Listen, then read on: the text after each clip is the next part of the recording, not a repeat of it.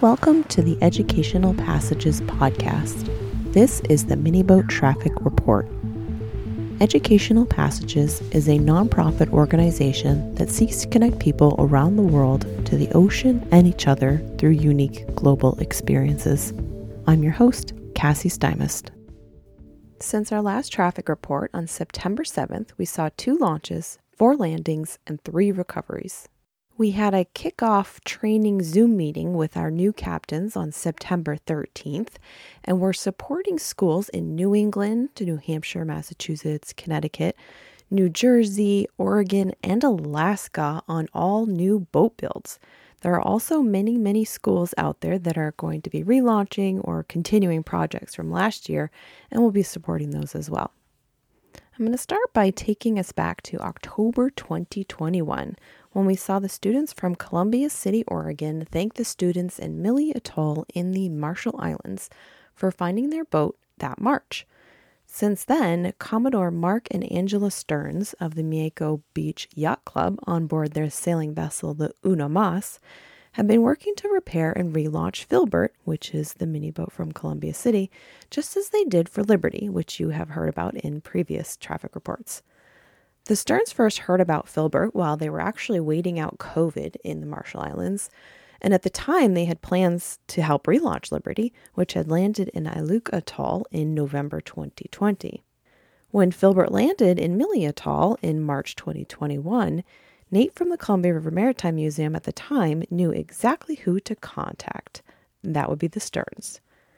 Philbert was first launched back in March 2020 from the U.S. Coast Guard ship Steadfast, about 200 miles off the coast of Baja, Mexico. It landed one year later in March 2021. By then, it had traveled over 9,744 nautical miles to an atoll just south of where Liberty landed a few months before. After over two years of waiting, the Stearns were finally able to sail their boat to the Mille Atoll just in August. They were not sure what condition they would find Philbert in and were quite surprised to see it in such great condition. They brought Philbert back to Majuro for some repair, and there I was actually able to mail them a new hatch cover because the original one was covered in so much salt and wear and tear after crossing the ocean, which makes sense that it really needed to be replaced. After all their hard work on September 14th, the crew of the Uno Mas launched Philbert back into the Pacific. But after only two days at sea, the mini boat found its way to another island. We messaged the Stearns to let them know and got a message through just in time before they were out of service area. And they were also able to contact the mayor of Wotho, who said it was an uninhabited island, but that he was going to also help. So, the adventures of Philbert continue, which is a really nice testament to the love and work that has gone into this little mini boat. I would encourage you all to check out the website to read the articles that the Stearns wrote about the project and their contributions and thanking all of the local communities involved. It's some really great stories. And just as they ended their article, I'd like to say Kommol tata, which is thank you very much in Marshallese. Now let's head over to the Atlantic Ocean Basin, where on that same day that Philbert landed on September 16th, if you can believe it, we also saw Warrior make land too. This was thanks to Hurricane Lee, which had pushed a couple mini boats off track that week, including Warrior, but also TMS Sea Challenger, Dream Sailor, and AIMS Infinity. As we mentioned in our last traffic report, the Warrior had caught up with AIMS Infinity back on August 4th, and they stuck together until about August 13th. Well, it looks like they met up again because a month later they started taking similar paths, with AIMS Infinity just about a day behind Warrior. On September 16th, Warrior landed on Sable Island, a sandy island off the coast of Nova Scotia. The news called it the first shipwreck on Sable Island in decades, Sable Island is about 175 miles south of mainland Nova Scotia on the continental shelf. It's about 26 miles long, but not very wide.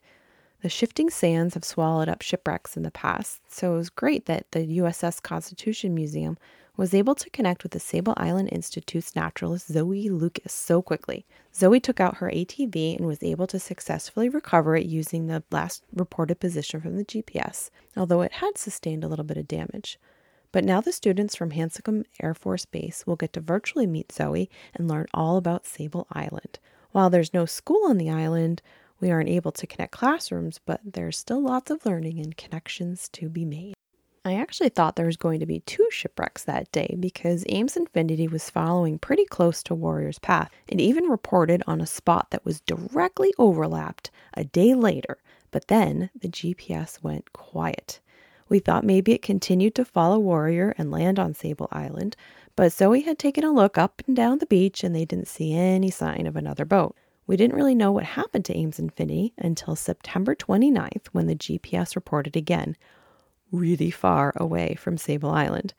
Looks like timing is everything, and the 24 hours between the two boats really made a difference, as AIMS Infinity had reported almost a 100 nautical miles away to the southeast and is continuing on her way. On mainland Nova Scotia on September 20th, we saw the TMS Sea Challenger track towards Cape Breton. We knew the area was rough, so we took to social media, at first, all we had to share was that the mini boat might have made landfall after September 20th, as it last reported about two nautical miles south of a beach in Nova Scotia and was traveling 1.2 knots at the time.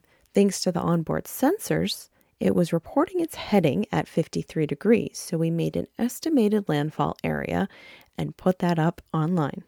Thanks to a post on LinkedIn from the URI Graduate School of Oceanography, someone had suggested contacting the Surfers Association of Nova Scotia.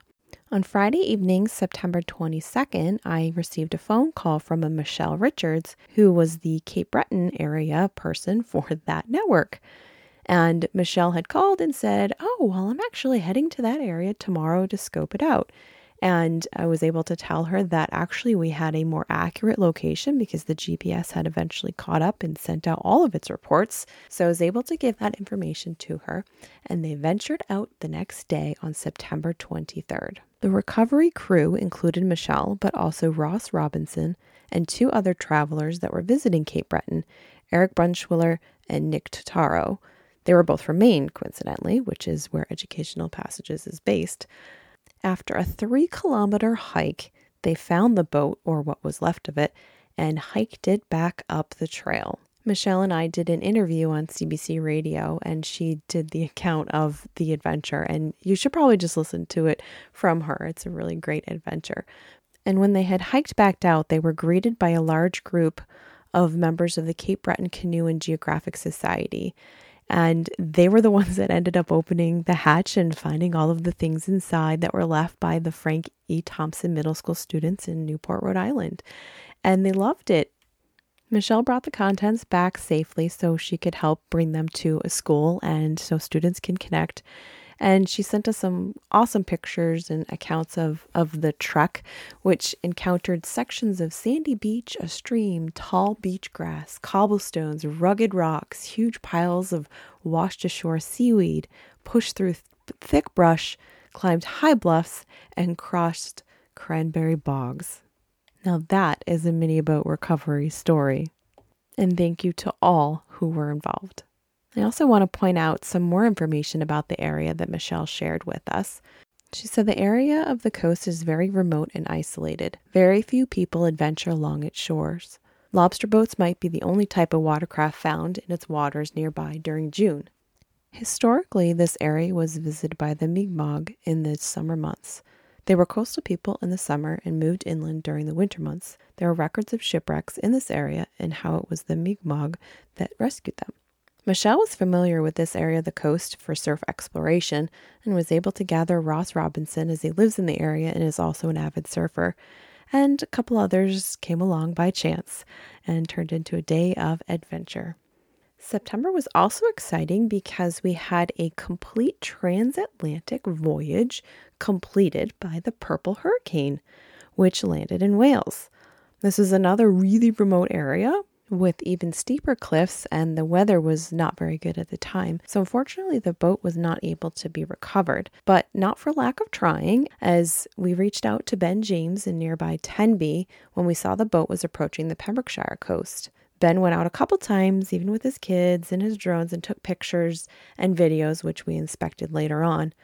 So while there's no physical boat to be found, we're still going to link up the students at Washington Park Elementary in Georgia and hopefully re inspired Ben to connect with the students at Kent School in Maryland to maybe relaunch the mini boat Osprey, which is the boat that he received back in 2016.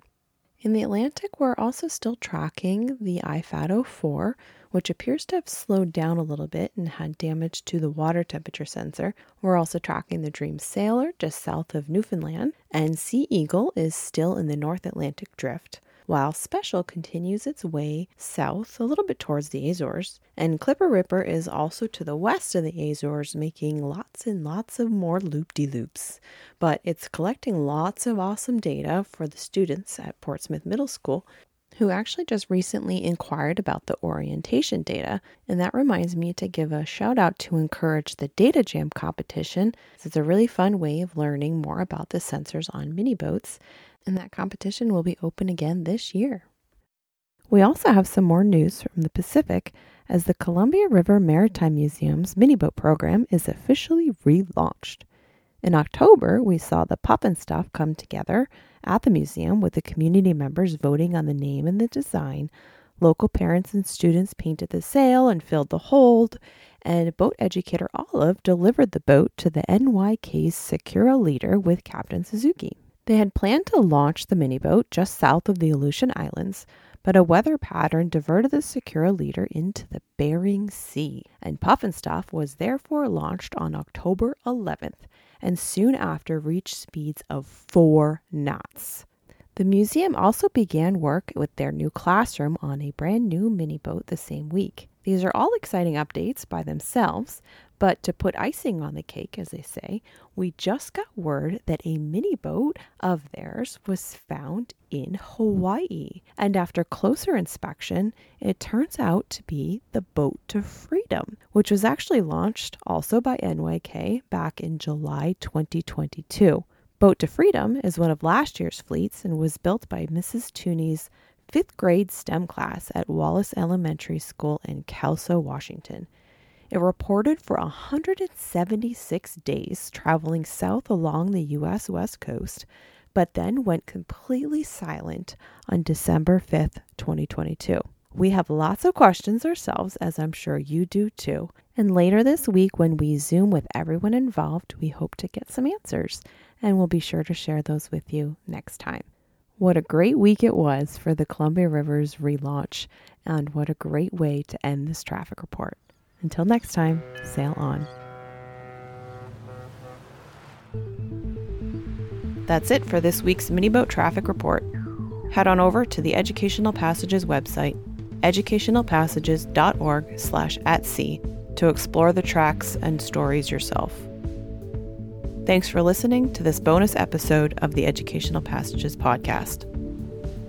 Educational Passages is a nonprofit organization please consider making a donation to help us continue our work, bringing people together to learn more about the ocean. To donate, visit educationalpassages.org/support. If you're enjoying this program, please consider subscribing to the podcast in Apple Podcast, Spotify, Google Podcast, or from wherever you download your podcasts. Thanks for listening.